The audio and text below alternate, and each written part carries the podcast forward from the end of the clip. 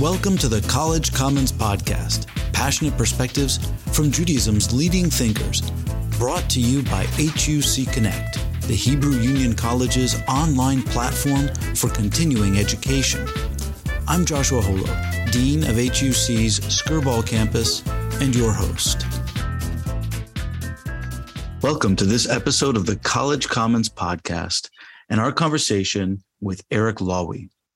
Eric Lawee is the Rabbi Asher Weiser Chair for Medieval Biblical Commentary Research and Professor of Bible at Bar-Ilan University, where he teaches the history of Jewish biblical scholarship. He also directs Bar-Ilan's Institute for Jewish Bible Interpretation. His book, Rashi's Commentary on the Torah, Canonization and Resistance in the Reception of a Jewish Classic, won the 2019 Jewish Book Award in the category of scholarship. It was also a 2021 finalist for the Jordan Schnitzer Book Award in the category of Medieval and Early Modern Jewish History and Culture. Professor Lawee, thank you so much for joining us on the College Commons Podcast. Pleasure to be here. Thank you for having me. I'd like to begin with an introduction to our protagonist, Solomon ben Isaac of Troyes, commonly known by the acronym of his name, Rashi. Can you give us a 60-second bio on Rashi? I always like to start with a definition of his accomplishments that I heard from my teacher, Professor Isadore Twersky of Harvard University. The way he described that achievement was as follows. Rashi wrote the classic commentaries on the two classics of Judaism. And by that he meant the Bible, but especially the Torah, and the Talmud, the Babylonian Talmud, that great compendium of rabbinic law and lore. And either of those accomplishments certainly would have sufficed to ensure Rashi's enduring place in the annals of Jewish literature. But both of them together, having been produced by a single human being, as I say, is really a larger-than-life achievement. Rashi is really the founder of a school of Jewish learning in northern France. There had been Ashkenazi Jews in Germany. There had been great rabbinic academies there where he studied in his younger years, but he brought that learning to France and really put northern France on the map. And by way of context, we should add that we're speaking about 11th century France, and he was a rabbi not only in the library, but also as a communal leader, a pastor of sorts, in ways that were foundational for that community of which you spoke in Northern Europe. Right. Now, that's a very crucial addendum that, as you say, he was not an ivory tower scholar detached from the concerns of world Jewry at the time. And some of those concerns were quite daunting. Rashi dies in 1105, and that means that he lives the last years of his life in the shadow of the First Crusade, which was launched in northern France. And the great Jewish communities where Rashi had studied as a youth in the Rhineland in Germany are decimated.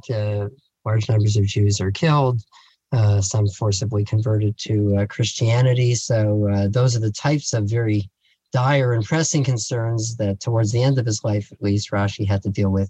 Issues like what happens if a person who was forcibly converted to Christianity now wants to return to the Jewish community? Do they have to convert to Judaism all over again?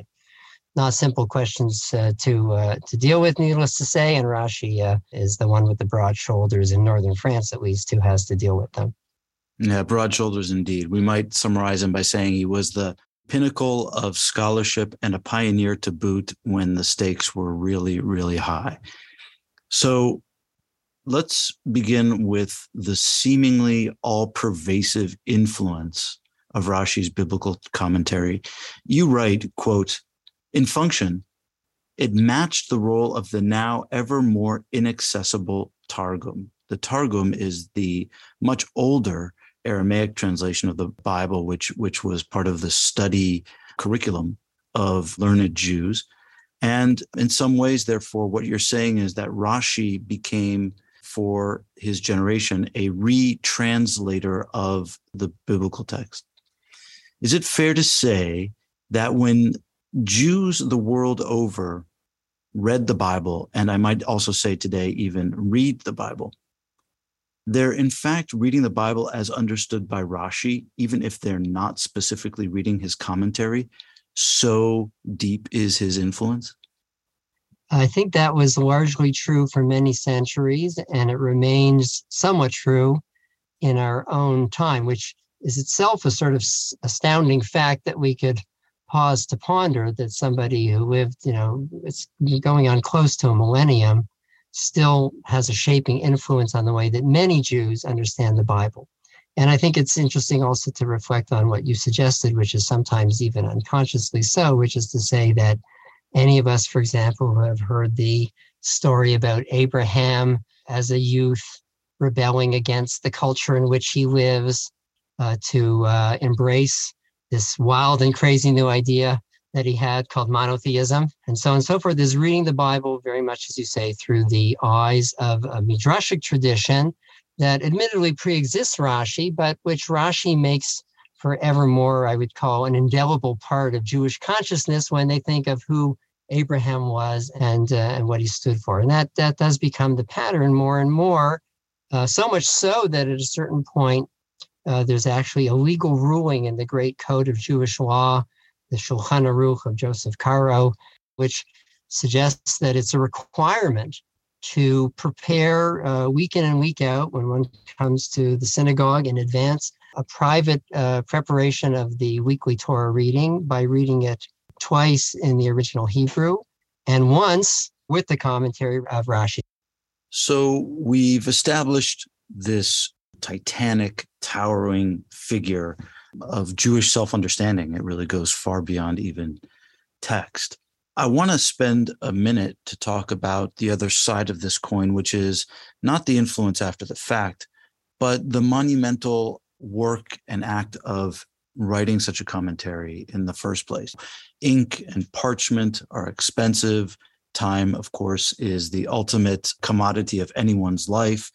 And for someone to initiate unprecedented project of a more or less line-by-line commentary of Scripture, one needs tremendous motivation, purpose. There has to be a reason to do this. What do you think motivated Rashi to write his biblical commentary? And why is that motivation so difficult for scholars today to suss out? Yeah, you certainly put your finger on a key point with your last observation, which is that this is a question that has intrigued scholars. A lot of what Rashi was doing was organizing a vast amount of material according to a certain principle. And the question is, what is that principle? And here's where Rashi is really pioneering. He says, it's true that there are all these midrashic interpretations, but I'm interested also in a level of meaning of the biblical text that really is new. Not new in the Jewish world because it had been pioneered in other parts of the Jewish world, but it is new for the world of what we defined earlier as Ashkenazi Jewry. And it's something that he calls pshuto shel mikra. It's sometimes translated as the plain sense of Scripture. It's sometimes translated as the contextual meaning. What it requires is attention to all sorts of things that the ancient midrashic tradition almost flagrantly, sometimes blatantly ignored. What is the larger context of a biblical verse? What is the syntax of that verse? What do we know about the grammar of the words in the verse? All sorts of things that, let's perhaps use a loaded term, a more rational reader of the Torah and the rest of the Tanakh, the rest of the Hebrew Bible, might bring to bear when they're trying to figure out exactly what this text is telling us. And Rashi is the great pioneer of this new approach in northern France. And then the question becomes your question, what exactly was the motivation for innovating in this quite bold manner, this new approach? Should be mentioned right off the bat that Rashi doesn't jettison midrashic interpretations, far from it. One of the great peculiarities of his commentary is despite his interest in this new approach, which we've called pshuto shel mikra, the contextual approach, and so on, he mostly sticks with various midrashic interpretations, but with a high degree of selectivity. So you have, on the one hand, a new interest in plain sense. On the other hand, you have a new criterion for choosing certain midrashim and leaving others on the cutting room floor.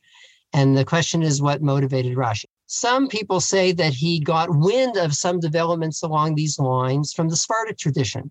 And we know that that's certainly true, that the more grammatical approach that had been developed in the so-called golden age of Jewish learning in Muslim Spain was something that Rashi was partially aware of. He wasn't fully aware of it because most of that material was written in Arabic, a language he didn't understand, but some of it was written in Hebrew, and he uses those resources. Some have argued that it actually came from the larger Christian milieu in which he lived, and certain developments in Christendom of his day, which led Christian interpreters to approach their scriptural tradition along lines that I just described.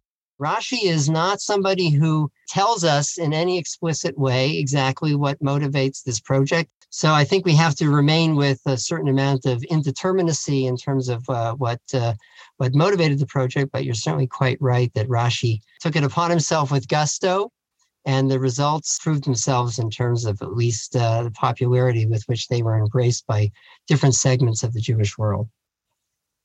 Would you be willing to hazard a definition for us of Pshat and Drash, with an understanding, as you say, that they bleed into one another, even though they often appear as if poles on opposite sides of a spectrum? I will hazard a definition by way of an example that I learned from one of my senior colleagues at Bar-Ilan, one of the founders of the Department of Bible there, Professor Uriel Simon. And he tells a invented story about a girl who got off a bus and was injured as a result of a car driving by. And he says, if a policeman arrives on the scene, the policeman wants to find out what happened.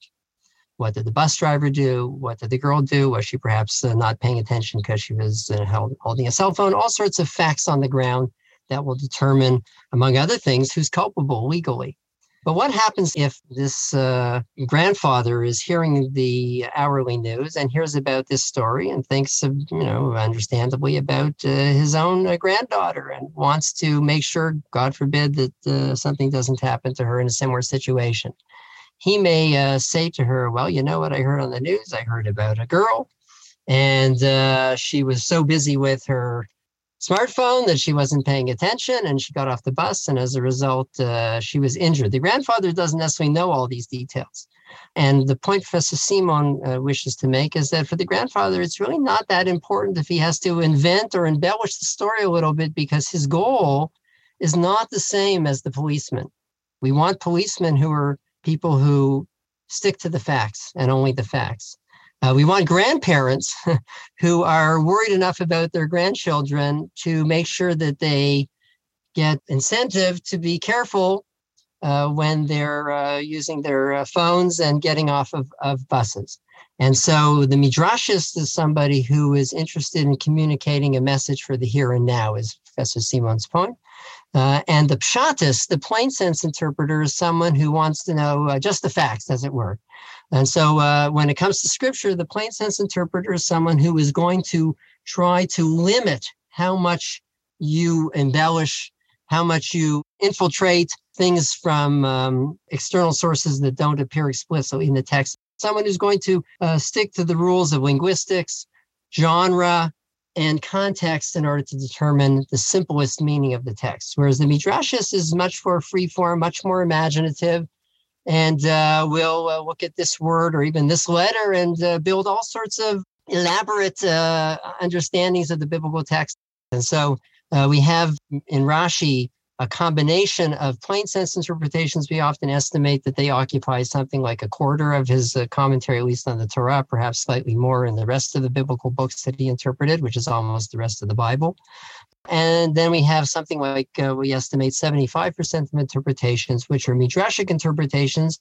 Often Rashi does try to choose ones which are close to the plain sense, but many of them seem to be very remote from the plain sense, just like that grandfather who added all sorts of elaborate details that make you say, wait a second, how does he know that? And the answer is, there might not be much to build on, but they do communicate an important message. And that's what turns Rashi from not someone who is interested just in commenting on the Bible or interpreting the Bible, but also in terms of educating the Jewish people about all the things that he thought were important, the love of the land of Israel, the relationship between human beings and relationship between the human being and God, how miracles happen, and so on and so forth. And so we sometimes nowadays speak of Rashi as someone who wears multiple hats, both the hat of the commentator trying to explain the text, but also the hat of the educator trying to educate his people and sometimes inspire his people, just as any good rabbi will do in a Saturday morning sermon, Shabbat sermon in the Beit Knesset in the synagogue. The College Commons podcast is proud to be part of HUC Connect, the Hebrew Union College's online platform for continuing education. HUC Connect features 4 programs: webinars, live conversations with social and cultural influencers on topics of civil society, arts and culture, religion, and redefining allyship; Community Connect, ready-made lesson plans for synagogue and community learning; the Masterclass, live sessions of Judaica with HUC faculty exclusively for our alumni. Enroll soon because seats are limited. And of course, the College Commons podcast, in-depth conversations with Judaism's leading thinkers. For more information about HUC Connect and all it has to offer, visit huc.edu/HUC Connect. And now, back to our program. Let's follow this educatorial role that you cite in relation to Rashi by picking up on someone whom you cite in your book, the late, great Nechama Leibovitch, one of the really great teachers of Torah in the 20th century. And she canonized an approach to Rashi by asking, what is the difficulty that Rashi is trying to tackle in any given comment? This was the way Nechama Leibovitch organized classes and correspondence courses about reading Rashi on a line-by-line or verse-by-verse basis and working through them. What's proverbially bothering Rashi? Why did Rashi bother to spill the ink on this particular question when Rashi could have easily just moved on to the next verse or what have you? Behind that question, I want to ask you if there might be something lurking, some suspicion or fear on Rashi's part, that if left untutored and unchurched, a given student reading Torah as pshat, reading Torah contextually or in its plain sense fashion, that there's a risk that even a well-intentioned student could in fact be led astray from Judaism by Torah itself, that there's room for misunderstanding at even the contextual level, and that Rashi's educatorial mission is to harness the natural inclination to read a text with the grain, but also to massage and to make sure that the student does indeed arrive at the greater Jewish religious and moral questions that suit the tradition as Rashi understands it. Is that a possibility in understanding Rashi's motivation?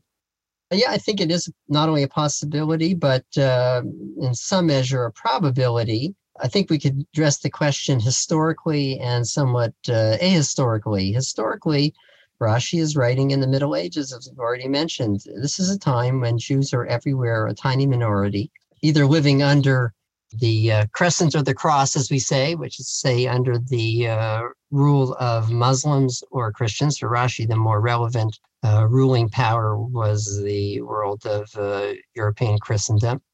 And so even where there wasn't explicit pressure on Jews to convert to Christianity, there's inevitably, as any minority is likely to experience, a strong pull to assimilate, especially if you're living in the Middle Ages, when being part of the majority in-group offers all sorts of benefits, and which frees you from all sorts of elements of subservience that you experience as a minority. So the idea that we already mentioned, you mentioned really, which is that Rashi is not just an ivory tower scholar and that he's a communal leader, extends to the necessity sometimes to buttress faith among Jews who might waver, and to the degree that there were elements of the plain sense of the Bible that perhaps might lead in problematic directions. That's something Rashi is certainly eager to address. I'll just give you, one example along those lines from the opening chapter of Genesis that God says, "Na'aseh Adam b'tzelmenu kidmutenu," right? Let us make man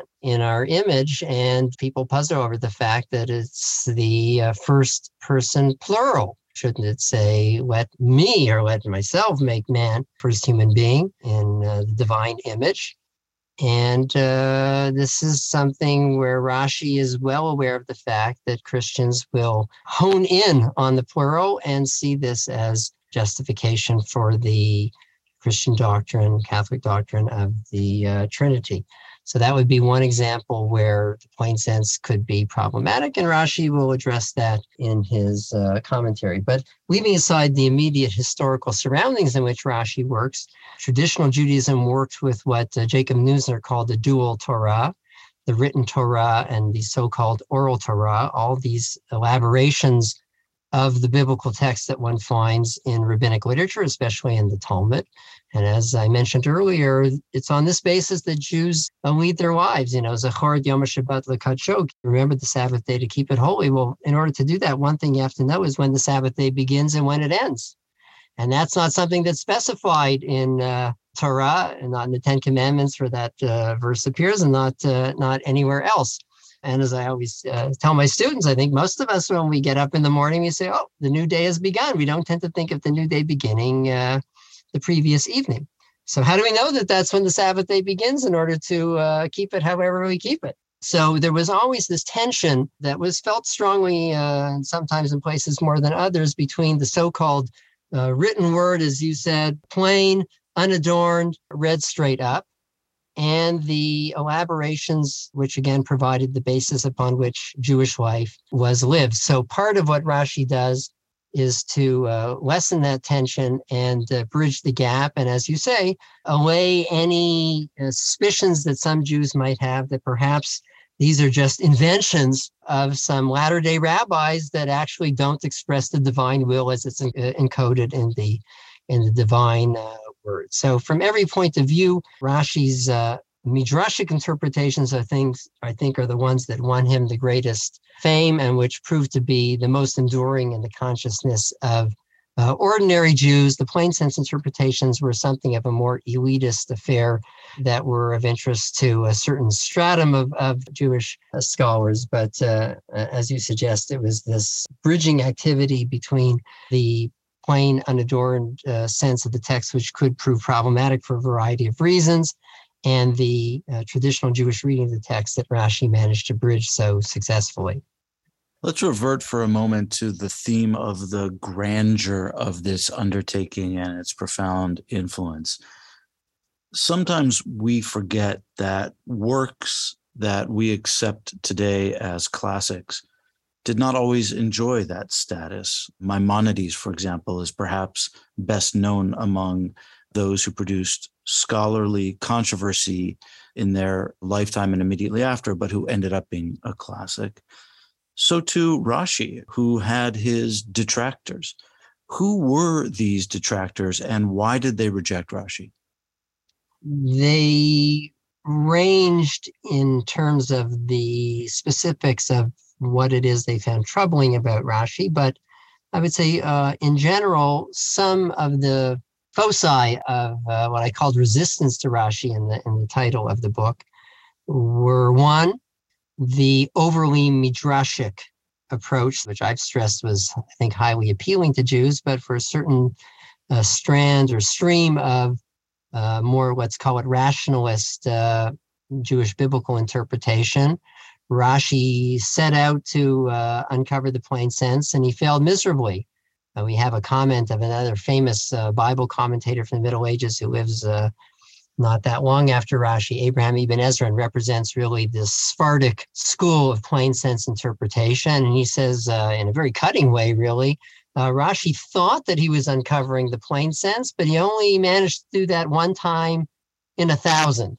And now, even if Ibn Ezra said that as an exaggeration, clearly that is no compliment. And that was one objection that some scholars raised. This was true, by the way, not just in circles outside of Ashkenaz, but even in Rashi's own family. There's a famous Bible commentary, Torah commentary, at least written by his grandson. And he also basically says between the lines, fairly politely most of the time, but quite unequivocally, my grandfather set out to do something. He had the right idea. In terms of execution, he left a lot to be desired, or at least he was at an early stage of this process of uncovering the plain sense, and I'm now going to carry forward that project in a much more rigorous manner. So that was one objection. A second objection had to do with the whole question of what I'd call faith and reason. You mentioned Maimonides. Maimonides, of course, is the great medieval Jewish spokesperson for the idea that somehow faith and reason have to be correlated, that we as Jews don't turn our back on the sciences. Judaism is not a faith that requires us to turn our back on demonstrated truths, in which case that poses all sorts of challenges for how to read classical texts, especially biblical texts. Rashi lived in the world of Ashkenaz, where, as I like to tell my students, if you ask Rashi, what do you think of Aristotle, he would have presumably answered, who's Aristotle? He never would have heard the name, which was, of course, such a source of inspiration to Maimonides and a whole school of Jewish scholars living in southern Mediterranean centers of Jewish learning, who not only took Aristotle seriously, but as Maimonides says, thought perhaps that he was the highest heights that a human being could achieve short of prophecy. And so for those types of scholars, the fact that Rashi attempted to unpack scriptural texts, absent any training in logic, absent any training in mathematics, absent any training in physics, absent any training in what was considered the highest form of scientific pursuit in the Middle Ages, metaphysics, that was simply scandalous. And it was a complete non-starter in terms of understanding the divine word, which they took to be congruent with science and had to be understood in light of what the Greco-Arabic scientific tradition taught. A third element which occurs in some texts of those who complain about Rashi is something I alluded to before. Rashi did inherit elements of the great leaps forward in the understanding of biblical Hebrew. Presumably the starting place for understanding any text, whether it's in Chinese and Italian and French, is to know the grammar of the language. How do French verbs work? And, how does Italian syntax work? If you don't know those things, you're not going to be a very successful reader of texts in those languages. And so in Muslim Spain in particular, based on developments that started in the Islamic East, there had been tremendous new discoveries in the field of biblical Hebrew. That is to say, they're writing about how to understand biblical Hebrew, but they're writing in Arabic, which provided a rich scientific vocabulary for discussing linguistics. And so Rashi inherits the part of that tradition that was composed in Hebrew. He does not inherit the much more sophisticated forms of Judeo-Arabic grammatical discoveries that were composed only in Arabic. And so some scholars note that Rashi was simply incapable of unpacking biblical Hebrew on the basis of the latest scientific findings about how it is one understands biblical Hebrew. So you have the complaint that Rashi's overly midrashic, didn't pursue a pshatist agenda sufficiently. You have the complaint that Rashi is ignorant of sciences, and that's a necessary ingredient in any successful grappling with the meaning of the biblical word. And you also have the charge that Rashi's grammar is inadequate to the task of fully understanding the biblical word because he doesn't know all the rules of the language in which it's written. So that's quite a panoply of pretty serious charges leveled against Rashi's commentary in different times and places, emanating from parts of the Jewish world, which, as I alluded to, really come from a very different world of education, thought, and training in non-Jewish sources. So having discussed the many complicated layers to Rashi's biblical commentary, I'd like to ask you to round out this conversation by sharing with us the most surprising thing about Rashi that we need to know. Rashi had this surprising ability to speak to young and old, to men and women, to Jews prior to the Enlightenment and after the Enlightenment in ways that were continually challenging and refreshing to Jews in different times and places. And that really is an accomplishment that element to me is really one that ought to astonish us. We take Rashi very much for granted in many circles, but I think we should be genuinely surprised by that achievement. Well, Professor Eric Lawee, thank you so much for taking the time for the great conversation and engaging us with this incredible hero of Jewish thinking. It was really a pleasure. My pleasure was definitely mutual, so thanks for that. We hope you've enjoyed this episode of the College Commons Podcast, available wherever you listen to your podcasts. And check out HUC Connect, compelling conversations at the forefront of Jewish learning. For more information about all that HUC Connect has to offer, visit huc.edu/HUCConnect.